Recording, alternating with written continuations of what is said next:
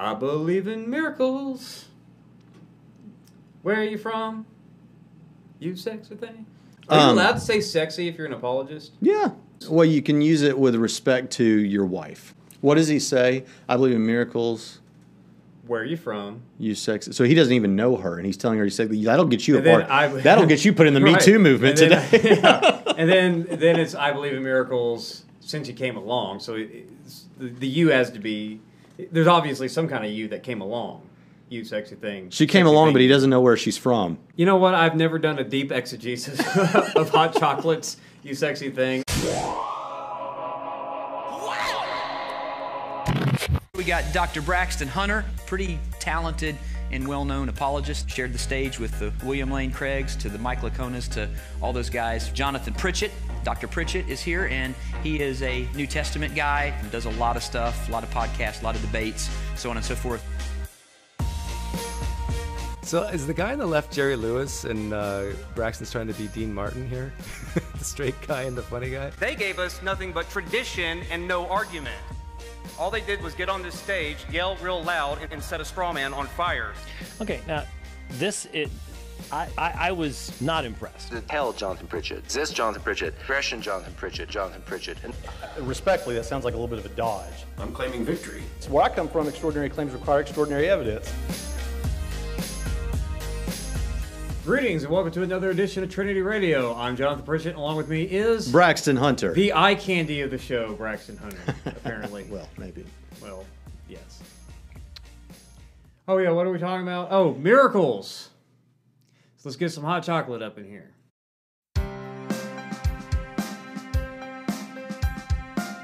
This is the first word. It's not exactly a miracle, it's more of an answered prayer, but it might be a miracle for all I know. Either way, it was the mercy and grace of God that I was born at all.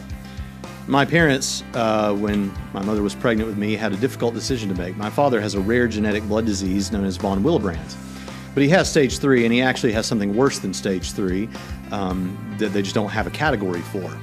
Uh, the degree of hemophilia known as von Willebrand that my father has is so bad that if he gets a tooth knocked out, he could bleed to death. If he falls and scrapes his knee, he could bleed to death. He had to take 120 pints of blood in a week once when he was a young adult. He was told that he would never live very long at all, and so every year of my life, uh, I've been told that my father could be gone the next year.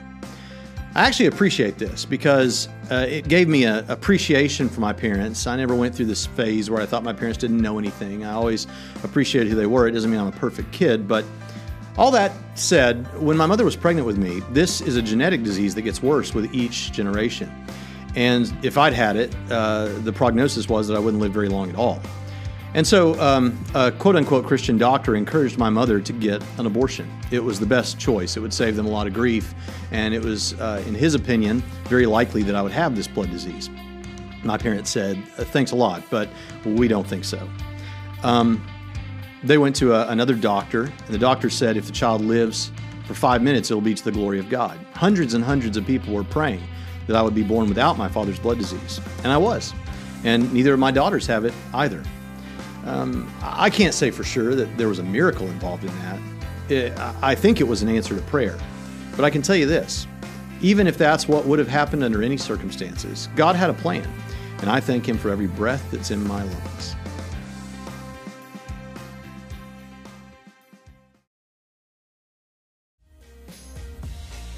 And now, today's topic.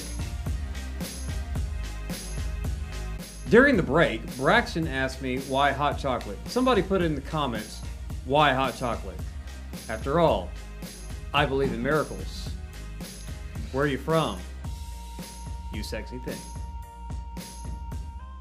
I believe in miracles.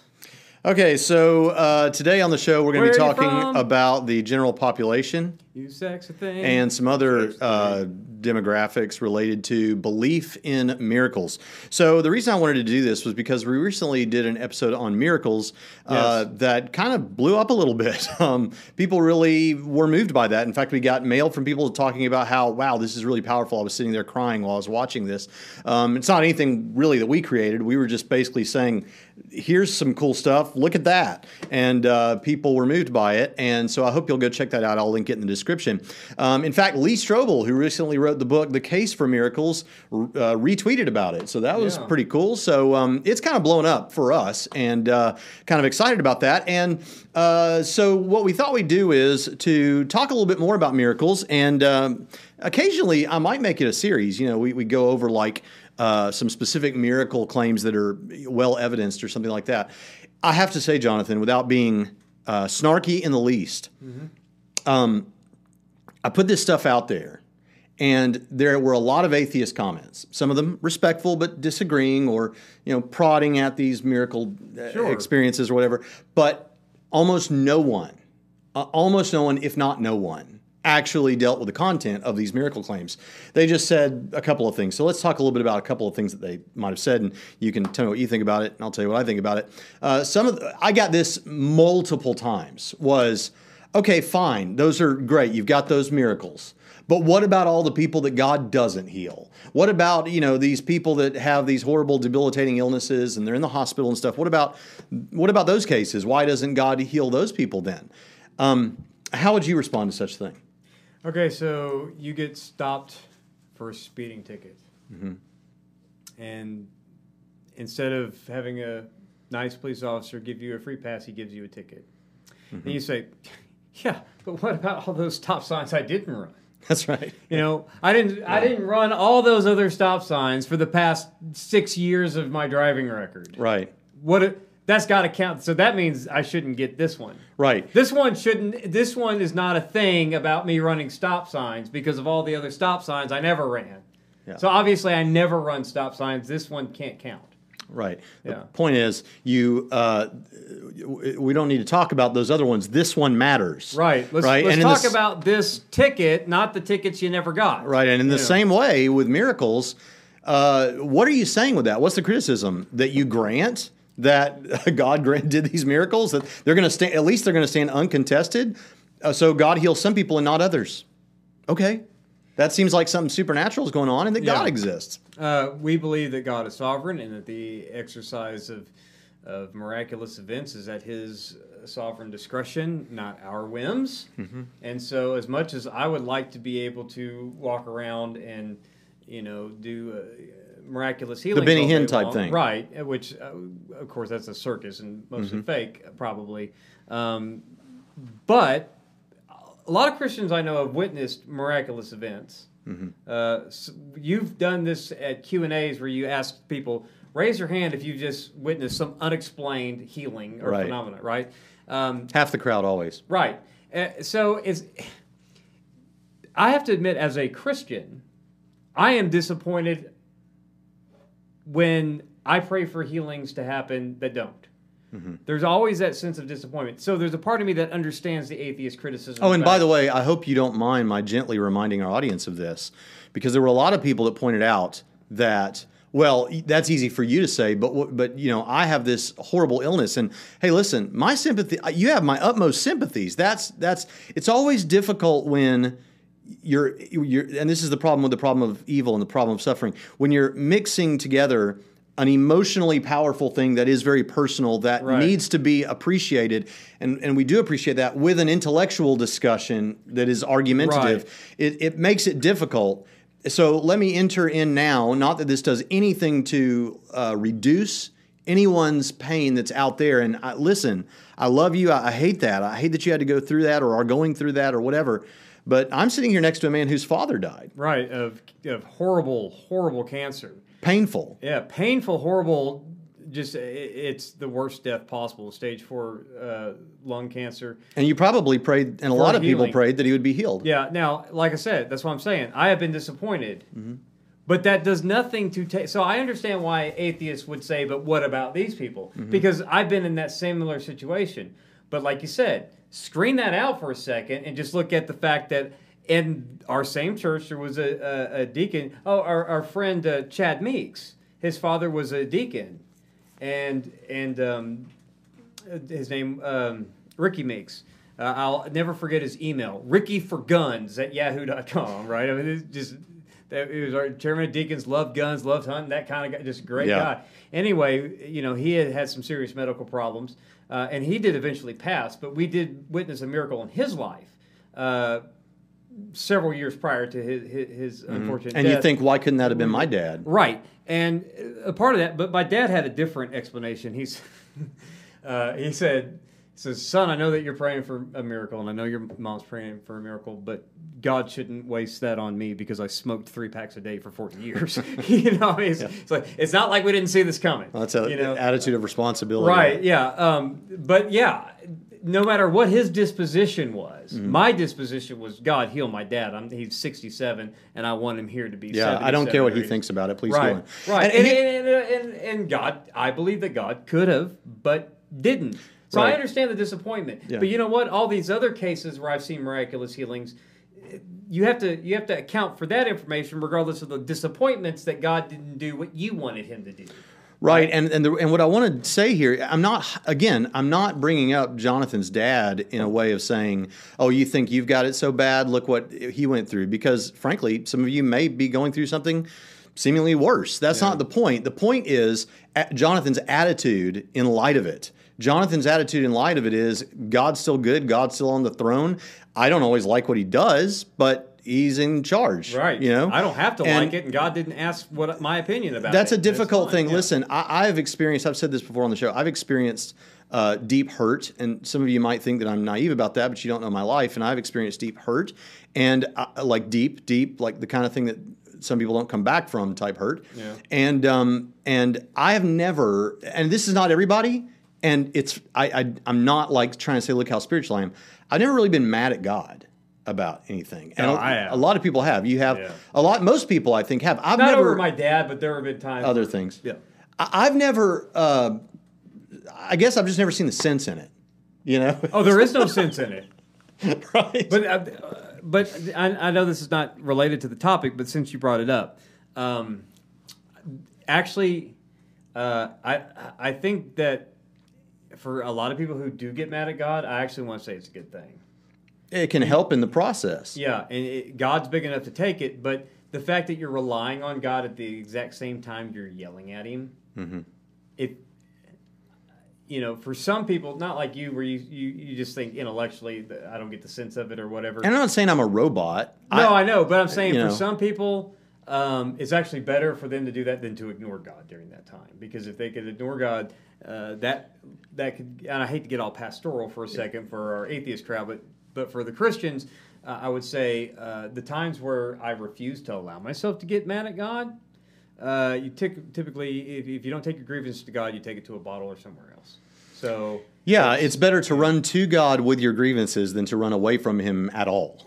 And that that's an important important thing. And, and there's uh, interesting. I mean, you know, we've got the Davidic Psalms, for example, and Yeah. we've got Job's uh, experiences. We have people in the Bible. Yeah, not not that long-winded. not, not understanding what's going on. I get on. over it a little bit quicker than Job does, but you know, Yeah. I, I don't want the speech at the end of Job, so I know better. That Yeah. make make uh, the the shorter psalms are Yeah. work for me, and then. But it. look, here's here's the thing uh, about it is um, you still have this thing, and you got to deal with. This you got to deal with this. And pointing to things that that didn't happen doesn't. That's not. That's a red herring from the thing that did. right. Yeah. Uh, so so that was one thing. Another thing was How do you know it's your God? Yeah, let me try this on you. So, what if you had that same miracle claim, uh, just as highly evidenced, and it was a Hindu thing, and they were praising one of the Hindu gods or something? Yeah, that's interesting. Um, my my uh, Christian worldview can actually account for. uh, In fact, this goes all the way back to the ancient world. Um, the apostles weren't the only ones doing healings. Um, or at least weren't the only ones reported to do healings. Yeah. And I'm not the guy, and I know this is going to drive our atheists crazy, but I'm not the guy who dismiss, dismisses all supernatural activity. In fact, I have a robust worldview that can account for supernatural I always activity say. independent of Christianity Yes. because there is an enemy. Mm-hmm. And the enemy has his forces of darkness and the powers, of principalities, and so forth. And I, you know, and, and for the atheists, I know there's a few of you atheists out there who lack a belief in God or gods, but still believe in some weird supernatural stuff. Christianity can explain why that is. It's called Yeah. the demonic. And this is why, speaking of, uh, we were talking earlier about my favorite apologist from Biola, Kevin Lewis. Kevin Lewis is one of the few apologists outside of you and I, I think, that actually takes the occult seriously. Uh, Yeah. and for good reason. So I have I have no reason to immediately dismiss on worldview basis like a a metaphysical naturalist would the a supernatural event occurring from a Hindu god. The way I would account for it is let's put let's put the truth of Hinduism as a whole opposed to the truth of Christianity, and when Hinduism collapses compared to the true you know truth of Christianity, Christianity can still explain why there might have been something to keep Hindus Hindus from a supernatural perspective. It's called demonic activity. Absolutely. And yes, they're like, That- oh, you're crazy. You're talking about demons and stuff. Yeah, because if Christianity's true, Guess what? I believe that miracles are real, and I think it's I believe in more miracles. reasonable to believe in them than not. I believe that near death experience accounts uh, are real, and I think it's more reasonable to believe in them than not. I believe that demons and angels and God and Jesus are all real, and I think it's more reasonable to believe in them than not. I'm not saying you're stupid or an idiot or anything. I'm just saying I think that's the more Yeah, reasonable but they're position. saying that you are for believing in those things. Ah, That's fine. I you realize everything I've been called on this channel. Right, I mean, who I cares? don't care. Yeah. Because here's the thing. I, I love the people that comment. Um, I, I I don't mind. I've I've become like you know I've gotten to the point where it doesn't bother me. But uh, but then when I talk to atheists in real life, like in right in front of me, they're not the, like that. They're they're very sensible and about it. Uh, Right. And and, so, and many of our commenters are too. So I, I just you know, but there are crazies you know out there. And I get it. There's crazy Christians who. blah, I knew you were gonna say that. You always got a caveat- caveat to everything. caveat because somebody will say y'all didn't Yeah. because they're small. You know, th- your answer is the answer that I have classically given. Nevertheless, you know what I've done this time around? What? Line them up. What's your What's your uh, miracle that's that highly evidenced from these other world religions? Line them up.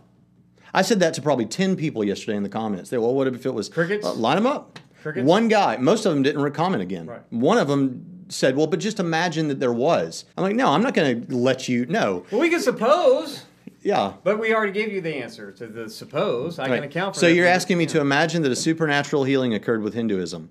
Um, okay, number one, I would have to wonder is it demonic? Number two, I would have to wonder is it from God? And if so, what does that do for my theological beliefs? But you know what? I would never think at any step in that whole way is I guess naturalism's true. Right. right.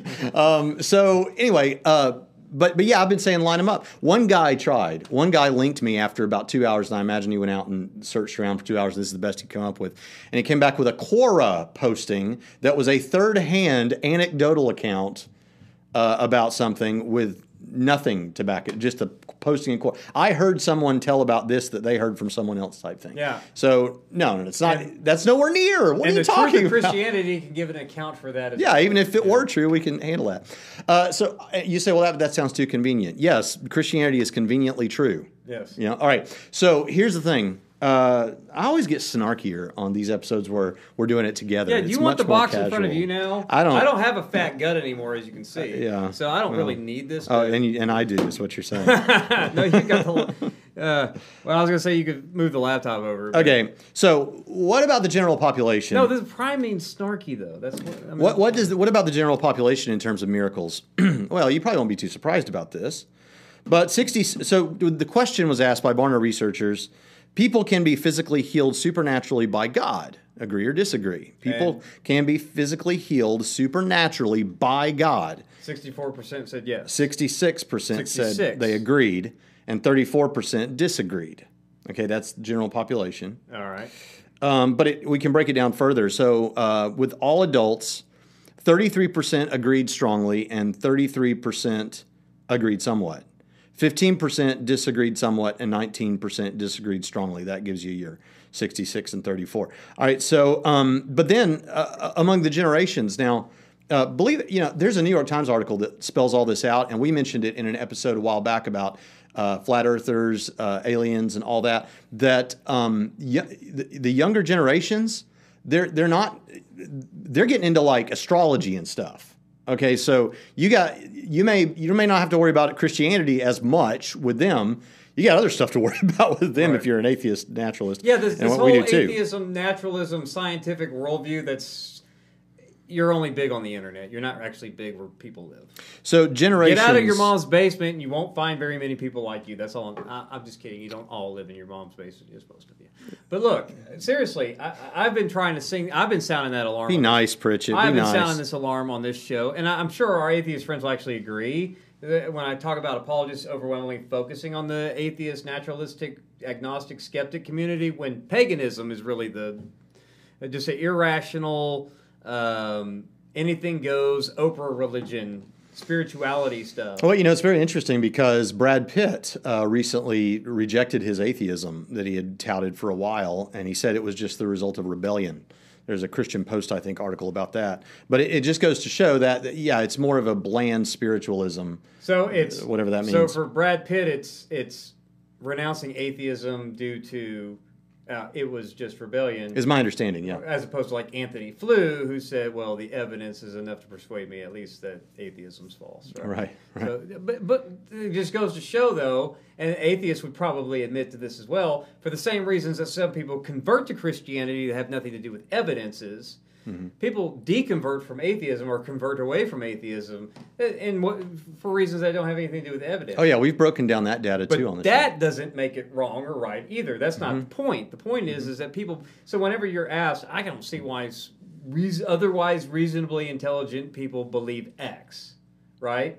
Well, they say that about. I could say that about atheists. I don't understand how otherwise reasonable atheists could believe, but that doesn't do any good. And, and wondering hmm. the, It's just chest thumping. the well, and then the whole psychologizer stuff business from ath- it doesn't it doesn't matter why anyone believes in Christianity as to whether or not it's true. Right. So that whole conversation, because we could say the same thing. Most atheists have daddy issues, right? We could throw up that data. You're just really mad at your dad, and that's why you're an atheist. It has nothing to do with the evidence.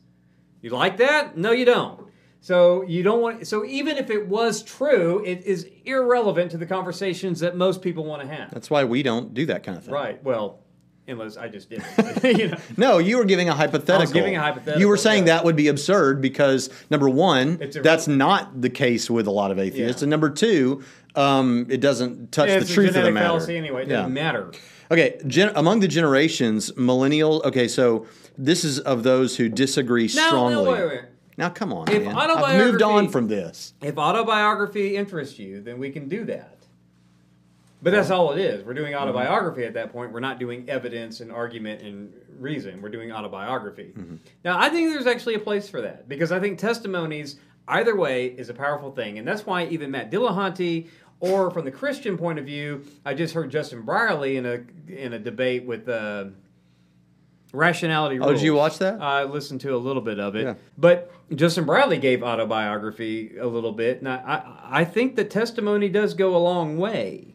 Mm-hmm. And so autobiography is fine; it just doesn't prove anything. But Right. I, I do think that it does give a context for how people come. to So if you want to do autobiography, that's fine, but you need to keep that separate from uh, evidence. Anyway, go ahead.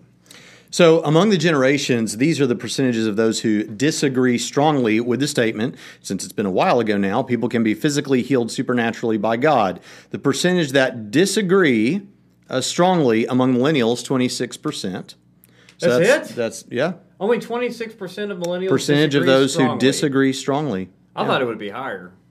That's the most godless. People can be physically healed supernaturally by God. effort, 20 yeah.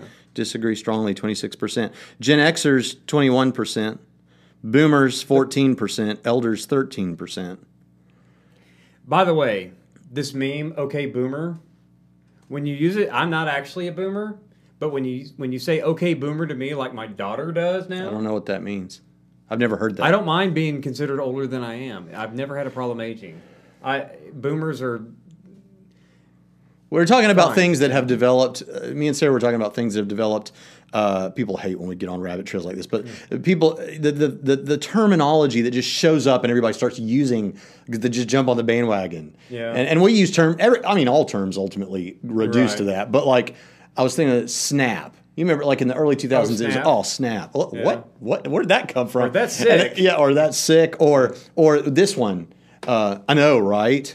That's what people say. Like I just told you something, and you say, "I know, right?" It's IKR. Yes, of course I know. That's what. I'm of course right. Right. I just told you. I'm the one that There you you. I know, right? Speaking of rabbit Uh, trails, speaking of rabbit it? rabbit There's a new one now, While people what it hate us going on rabbit trails, the people who don't hate us going on rabbit trails are called patrons, and they actually have told us that they like our banter more than uh, a lot of times our Maybe. subject matter. Uh, and If you're a patron and you don't like it, let us know. yeah, but overwhelmingly our patrons do. So if you want to have a say in the content of our show, then pay up. Oh man. Back to our regularly scheduled. typical apologist, just Yeah. shilling for a No, dime. we can't make that claim. Atheists are begging for money too. That's you guys have forfeited the right when you say support Yeah. my Patreon. You have no complaints. Support my ministry. Yeah. support my ministry. Percent of those who agree strongly with the statement based on education. Ah, High school or less, 37% uh, agree strongly. Um, college graduate, 27% agree strongly. Um, ethnicity, percentage of those who agree strongly. Hispanic, 26%, white, 29%, black, 55%. And uh, based on region, it's pretty well what you think. 43% in the South agree. Um, Northeast, 29%. Midwest, 32%. West, like West out toward California, 22%. So you know, not not too too crazy there. So you got the general population, but this is where it gets really interesting. And so I hope you haven't tuned out yet. Of course, if you have, you won't hear me say this. Um, but let's talk about doctors. Now, the reason I hmm. think it's interesting to look at doctors, hmm. medical doctors, is because if a miracle healing is going to happen, much of the time, doctors are going to be on the front lines of that. At the same time, these doctors um, are trained in the physical body. They're operating on a methodological naturalism. Mm-hmm. And so, what is the what, what do we know about doctors now? Admittedly, this is based on research from 2010, but uh, in, and it was done in 2000, I think eight, and then in 2010, and it had actually gotten better from our perspective. Uh, but, uh, but in 2010, a new national survey of 1,005 physicians revealed that 75% of them say that miracles can occur these days. That's higher than two years ago when 70% of doctors interviewed said they believed in miracles. Conducted by HCD Research, the survey asked doctors about their perceptions of faith, prayer, and miracles in the medical field, as well as their everyday lives. And you can actually dig up the 2008, I couldn't find the 2010, but you can dig up the 2008 uh, research questions and things like that. Now, that's a pretty amazing, astounding number. this actually is more important to me than the let's fight over these prayer studies versus those prayer studies whole conversation. Set that whole leave that conversation out. What do doctors say? They're like overwhelmingly, yeah, crazy stuff happens. Yeah. that can be dis- now. I want to I want to give I want to throw a bone to our skeptics. Okay, Mm-hmm. sometimes people do use the words miracle colloquially. Well, that's why I point out that you can go find. inexplicable something happened, Right, right? right, And they're not true. necessarily attributing a cause to it, Right. right? But when you have 76%, I bet you a lot of those people are attributing miracles to some sort of supernatural something as opposed Well, and you can, like I say, you can go dig up the research question. something, You can go dig up the research question. I should have brought him in here. But among the findings, the majority of physicians, 53%, so that's a slight majority, but 53% indicated that they pray for their patients compared to the 2008 study in which 49% said that they prayed for their patients. Yeah, but we're talking about 50 half the doctors are actually praying to something or someone of of a sample of a thousand and uh, in the sample. Five yeah, yeah, but that, that's a pretty Yeah, good sample. that's a good sample, yeah. Yeah, that's a decent yeah, sample. people draw That's- conclusions off of less than that. Yeah. So, uh, yeah, the, the interesting thing now, let's take this a step further because, you know, doctors could be sometimes talking about this sort of thing at their own peril. Mm-hmm. You know, because you lose, you can lose credibility because everybody knows you're supposed to be functioning. Yeah, whatever but your private faith two are is. doing it, I bet you it's not. You know, but you, you, you're supposed to be functioning on this methodological naturalism. But um, but here's an interesting thing. I want one who doesn't. There is a doctor by the name of uh, Scott J. Kolbaba, MD, and he uh, edited a book. He it's called The Physician's Untold Stories. And I've not read this book, um, so I want to make that clear. If there's something crazy there that, that's just off the wall, you know, heretical or something, I, I haven't read it. But uh, what I think is interesting is if you put his name in on Google, you get as many listings for his practice as you do for stuff related to this book Right. and his work here. And he's spoken a lot of places. And what he did was he noticed that in private conversations there were quite a few doctors that he knew who were who had miracle stories but were timid about sharing them Yeah. because they were because of professional reasons. And so he got them to share them. He got a number of them to share them. Uh, I forget exactly how many, but he got them to share them, and they. Uh, I was going to see if I could find the number, but anyway, and and he compiled them into this book, and this, but this this is his pedigree. In case you think he's some kind of quack, Scott J. Kolbaba, Kolbaba, M.D., is a doctor of internal medicine in Wheaton, Illinois. After being awarded a degree in economics from Cornell College and serving with the Marine Corps Reserves, he completed his medical degree at the University of Illinois and graduated with honors. Kolbaba interned with Rush Presbyterian uh, St. Luke's Medical Center and completed his residency at the Mayo Clinic. He is a member of the Alpha Omega Alpha Honor Medical Society. So, you know, there, there. If you want doctors who believe, we've got, we've got them. You know, and and here's the thing about it. I think it puts the skeptic in an, an interesting spot because naturally, many skeptics are going to say, well, yeah, sure. There's a lot of doctors, particularly maybe general practitioners, who. Uh, are going to have a faith, and so they're going to, you know, whether they bring that into the practice, so some of them clearly do, they're they're going to have those views whether or not they practice that way. Uh, but the thing is, it, these are the guys that and and ladies that would be on the front lines, and we have a lot of them saying, "Yeah, this, I believe in miracles." Yeah. And these are scientists of a sort. No, don't degrade doctors by calling them scientists. So- so the- You- you don't dare diminish their status as because they're not doctors like us. They help people, right? Yeah. I mean, let's let's keep medical professionals. Uh, Okay. You know. So, but anyway, so this is an interesting thing. I think it puts atheists, uh, people that doubt miracles, in a in a weird spot because here we have the professional community here. Yeah. You know, and like yeah, and that is different than the the uh, what is it? The National Academy of Sciences, where they're like the overwhelming majority of them are like atheist, naturalistic Mm-hmm. worldview people. Um, but you know, doctors are actually seeing the witnessing these things like real doctors, not. Mm-hmm. it's like the difference we see in the seminary world between someone who goes through and gets their bachelor's, master's, and PhD, uh, or D-min, um, and then goes to pastor a church, and they think they've got all the answers, and that church often ends up falling apart. Whereas the person who pastors while they're going through seminary uh, has it's not theoretical for them. Right. Like they're with those people, engaging with real people, and they know the real stories, and they also know when what that book says is bunk Right. because I've lived it, you know. Yeah. Uh, and so that's that's interesting to know. So I just thought it was important to bring out this data and take a look at it, and you know, point out that uh, if you don't believe in miracles, I understand that the suggestion in our culture is against the idea of the supernatural and against the idea of God and miracles and all those kind of things. But uh, when you look at the demographics, overwhelmingly the Gen Pop believes in miracles. Yes. And overwhelmingly the doctors in this study believed not in overwhelmingly, miracles. but clo- but Well, what was it? 70 something percent? No, no, no. According to the, Yeah, the study, it it's 75%. Seventy-five percent do, and then Yeah. it was the fifty percent that actually bring it into the office and pray for their patients. Yeah, and that was higher than two okay, so years we have prior. Twenty-five percent of our doctors need to start praying, and maybe.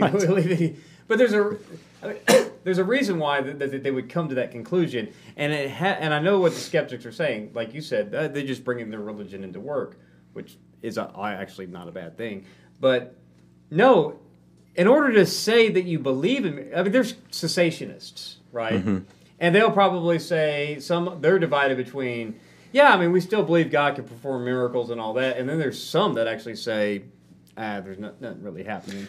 Uh, but uh, even out of that bunch, I mean, you would think that there has to be something for someone trained in in, in the medical sciences to not just to answer that question, not just based on worldview, but also on experience, Yeah. right? Because there are documents of they were diagnosed with this.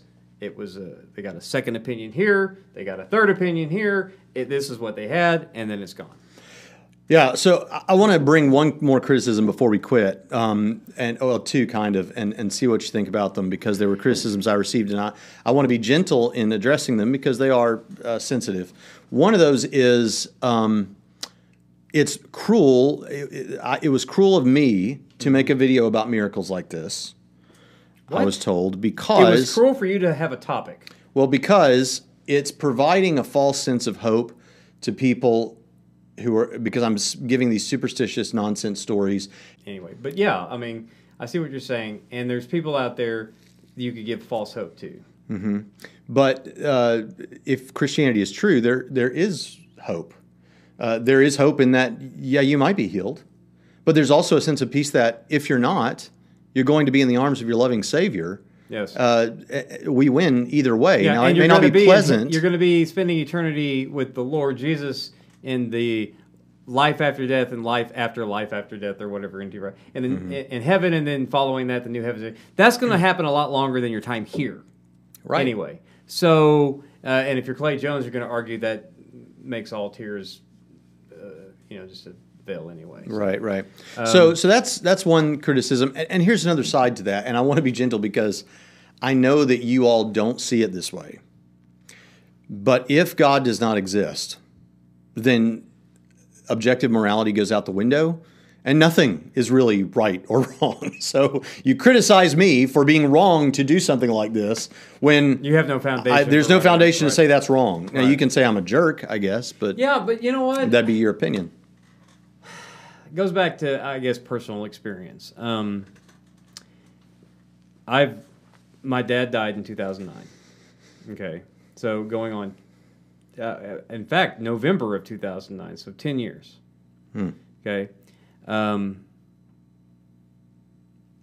I'm not offended that you had a show topic on reality. I'm so glad. I was so worried Uh, that you would be. Yeah, but th- that that kind of cri- I don't understand the kind of criticism. Well- okay, we have an atheist guy who talks about uh, all kinds of crazy stuff about sexually explicit things to do with God. Mm-hmm. You're talking about some instances of miracle cases, and you're in the wrong. Right. So this is one of those. I know you asked me what I think about. This is one of those non things. This, is- this is one of those things I feel bad about having lent a voice to thought that I had to think about it at all. Because look, Well, okay, we. well, I have a deeper one. I don't, but I don't believe. I don't believe that most Christians who would stumble across that th- video, because you know what, I have to learn how to not be selfish. And just because my dad did not get healed, even though he actually told us to look, God doesn't need to do this for me. I had to come. I earned this. right. Yeah. Um, doesn't mean I can't rejoice for the people that are healed yeah. and for their family. And your dad probably would have. Oh, of course he. If you had told have, your dad there's someone across the hall with the same condition of you that smoked three packs a day, um, and God just healed them, the doctors can't find. He'd praise the Lord. Yeah, praise the Lord. See, Yeah. So, has- but here's yeah. the here's the other So thing. I don't, I don't, here's the other the thing. The only though. people making that complaint is maybe one percent of Christians and atheists. This exists in their head as a real thing because I think for ninety nine percent of Christians, well, on that note, on that note, there, you're not you're not giving people Another hope. criticism we got was, yeah, but this creates a haves and a have-nots within the community of faith because why didn't God heal me when He healed them? And that's I'm now not I'm a second-class citizen because I must not be doing enough good stuff that God would heal me. My response to this person was, I'm sorry if that happened to you, if that really did happen to you, but I've spoken in hundreds of churches of various denominations. And I have never been in a church where that would have ever been uttered. The only place that would be said is in like a health and prosperity type church, Right. where if you're serving the Lord, everything's going to fall your way. Um, even though that didn't even, even though the, the even though the, the, the pastor telling you that has glasses. yeah, You know, and, and, and the Lord didn't have it so good. Right, that's right. the cross and, And Paul. yeah, and Paul was and Paul asked and three beaten and- times yeah. his thorn in the flesh be taken away, and it didn't do it. Uh, yeah, but I mean, you know, th- those are the only kind of people that I've ever, and maybe this person had that background, but that is not the typical church experience of almost any denomination. No, uh, you learn pretty on early on in your Christian walk that this barter system with God doesn't really get you anywhere Right. at all, and you just kind of abandon it. Like God, I will do X, Y, and Z if you do this. Yeah. Because every now and then, you know what? Uh, God actually ignores you, but sometimes I think God will give you that just to show when you you get that and you you fail to live up to your end of the agreement, and then you get smited worse. No, it happened to me the other way. I people have heard me say before. I, I told God when I surrendered to the ministry because I did not want to be in the ministry. I wanted to be a musician, and um, I told God, "I'll sir, I'll do this. I'll be in the ministry, but I will not go to Jacksonville, Florida, because I'd grown up there and didn't ever want to go back. And then secondly, um, I, I uh, never wanted to go to some small rinky-dink town in Tennessee somewhere that was far from an interstate. The first place God sent me was Jacksonville, Florida, is where I pastored my first church. The second place God sent me was McMinnville, Tennessee, which is 40 minutes from an interstate either direction, and has 10,000 people in the town. So, so, so here, here's the thing. Uh, now, when I pray, I say, Lord. I will not go to Hawaii. I will not go. I absolutely refuse to go to the Bahamas. I'll serve you so long as. But he's not an idiot. Right. Turns out. Yeah, you can't you can't reverse psychologize God. Yeah. Yeah. Uh, no, but I, I've actually had it to where I learned pretty quick that I, I'm not going to barter with God because it rarely works, and when it does work, and I don't live up to my end of the bargain, I get smited worse for my dumb sins. And sometimes people say that's just bad luck, and other times I'm like, no, I had that coming, and that was not the devil messing with me. That was God punishing me, and I can tell you exactly what I did, but it's none of your business. Right. You know? right. so, so Yeah. I, am not all, I'm not the Job in that story. You know what I mean? So uh, you know, but look, uh, I I understand why preconditions of metaphysical or not even methodological what preconditions of or pre-commitments uh, in your thinking to, to naturalism preclude all things. Now what i do like is that there's going to be some atheists because we tried to make this point in the last show a couple weeks ago not all atheists are monolithic. And there are atheists defined as i lack the belief in god or gods who do actually affirm supernaturalism of some kind of Yeah, sure, there are sort forms of of- something. there's now forms I of know, Buddhism that- yeah, and and the, the the cosmic skeptic and godless engineer and uh, rationality rules and what's the other one? Uh, there's a few more. I don't know who you're thinking of. All those YouTube atheists who Uh-huh. never devote shows to those kinds of atheists. Yeah. Well, well said. So, um, hey, while we were But you guys wrapping there, up here, you I- guys, you atheists who believe in the supernatural, check this out because guess what? You might actually come to think that consistently there's got to be some kind of god or gods in, in order to give effect and purchase to this kind of worldview. Mm-hmm. So, to those atheists who are not like the other atheists who just assume naturalism is true, to the atheists who believe in some sort of spooky supernatural stuff or spirit realm or whatever, check it out. These things all point back. They're all signposts to God. so uh, while you were giving that incredible and No, eloquent wasn't incredible. monologue, It was not um, either. I'm going to go back to singing Hot Chocolate. I believe in miracles. Where are you from? You sexy thing. Sexy thing, you. uh, while you were while you were doing that, I got a couple of Have you really never heard the song? I got a couple of interesting comments. It's like on commercials. Yes, I've heard the song. I didn't know it was called Hot Chocolate. No, the band is called Hot Chocolate. I didn't know that either. The song is You Sexy Thing. I believe it. I know that song. Everybody knows that song. Come on. Are you Um, allowed to say sexy if you're an apologist? Yeah. Oh, okay. Um, I don't know the rules for, for words. well, you can use it with respect to your wife. That's about it. Yeah, but I was just singing a song, and I actually wasn't thinking about anybody. What does he say? I believe in miracles. Where are you from? You sex. So he doesn't even know her, and he's telling her he's sexy. That'll get you And apart. I- That'll get you put in the Me Too movement And then- today. yeah. And then then it's I believe in miracles since you came along. So it's, the, the you has to be. There's obviously some kind of you that came along. You sexy thing. she came Sexy along, thing. but he doesn't know where she's from. You know what? I've never done a deep exegesis of hot chocolates. You sexy thing. I Okay, but listen, this is more important. So I just saw that two people. That song was recorded in 1975. Two I just saw that two people uh, purchased uh, in the last five minutes letters from Ignorantia, my new book that's available now. You know what? can- Is the second best book you've ever written. well, thank you. And I mean that it's the second best book that you've ever written, not the second best to the next best, to the first best. I mean, it's like it's number two. Yeah, I, I gotcha. Okay. Um, Number one, of course, is the no longer in print Blinding Lights. Yeah. Yeah. But I think this beats Death as a Doorway. I really do. well, I'm glad to hear that. it's shorter. That's no, I'm just kidding. I Yeah, think- no, I, th- I think that's and it's cheaper. Yeah. Uh, it's le- it's more cost effective. you can get the Kindle for two ninety nine, and you can get the paperback for nine ninety nine. I'm not trying to make money off of this thing; just cover costs. yeah. So, all right. Well, listen, I've enjoyed this. Go Two check people it out. More people bought it while we were recording. Yeah, uh, no, just in the last five minutes. More people have bought it since we've been recording.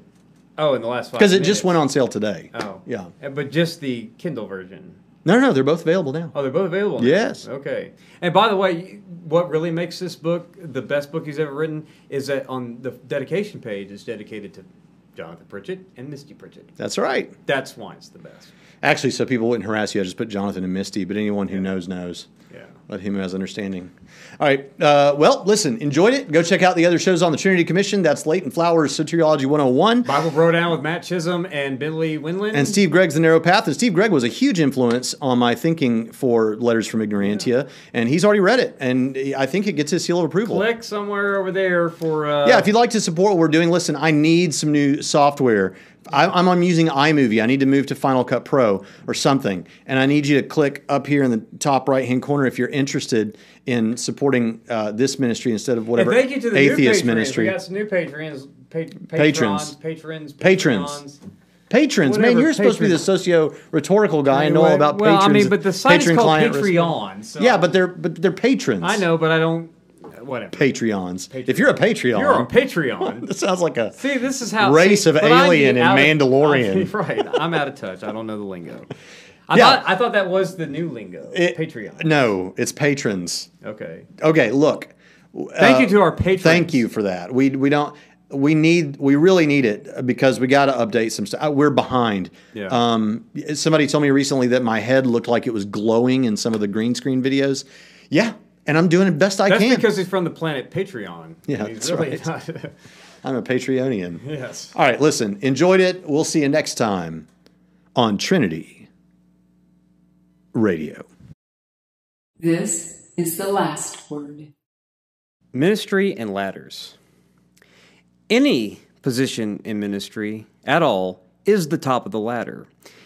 Any ministry position that is treated as yet another rung on the ladder to get to somewhere else is not something that you should be proud of. It is something that you should be ashamed of. You should never treat any position in ministry as a means to something else. If you don't want to be in the position of ministry that you are in, leave. There are plenty of people out there who would be ready and willing to serve in the position where you are serving now if you don't want to be there. Also, God wants you to serve the people that you are serving there, and they deserve your undivided attention. And those people themselves deserve your undivided attention. Ministry too often has been viewed as a ladder with various peaks uh, in and the highest that you can go in various different structures. Uh, I'll tell you this I have gone as high as I care to go in the seminary world. I don't want to be Braxton Hunter.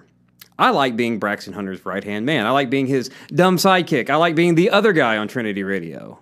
Uh, I don't need to be at the top. Uh, but you know what's interesting is I didn't view any position when I got here as one step in the ladder. I got here, I was an associate professor, and I worked and I worked and I worked to the glory of God on behalf of the students that God has sent to the seminary. If you are not in ministry, I want to say this God does have a place for you if you aspire to it. So it took me probably the better part of five years uh, of selling my barbershop practice and working various odds and end jobs before I ended up where I'm at now. I know that season. I know it well. Where sometimes you can question whether God has a place for you or uh, wonder why is that person working in ministry who doesn't even want to be where he's at because he wants to climb the ladder to go somewhere else and he's only using that church so that he can find a different church or only using that uh, seminary post to get a better one. I understand that season, but guess what? That season is good for you, and God has a providential plan, a sovereign plan, and you will find your place in the ministry world where God wants you to be, and you will see His hand involved in all of it, even in the season that can be described as despair, even. So, to the ministers working now, serve God and serve the people that God has you to serve with all your heart. Don't put your heart somewhere else. And those of you who have not yet found a place in ministry who are looking, don't lose heart. God's got you, and it will be worth the wait.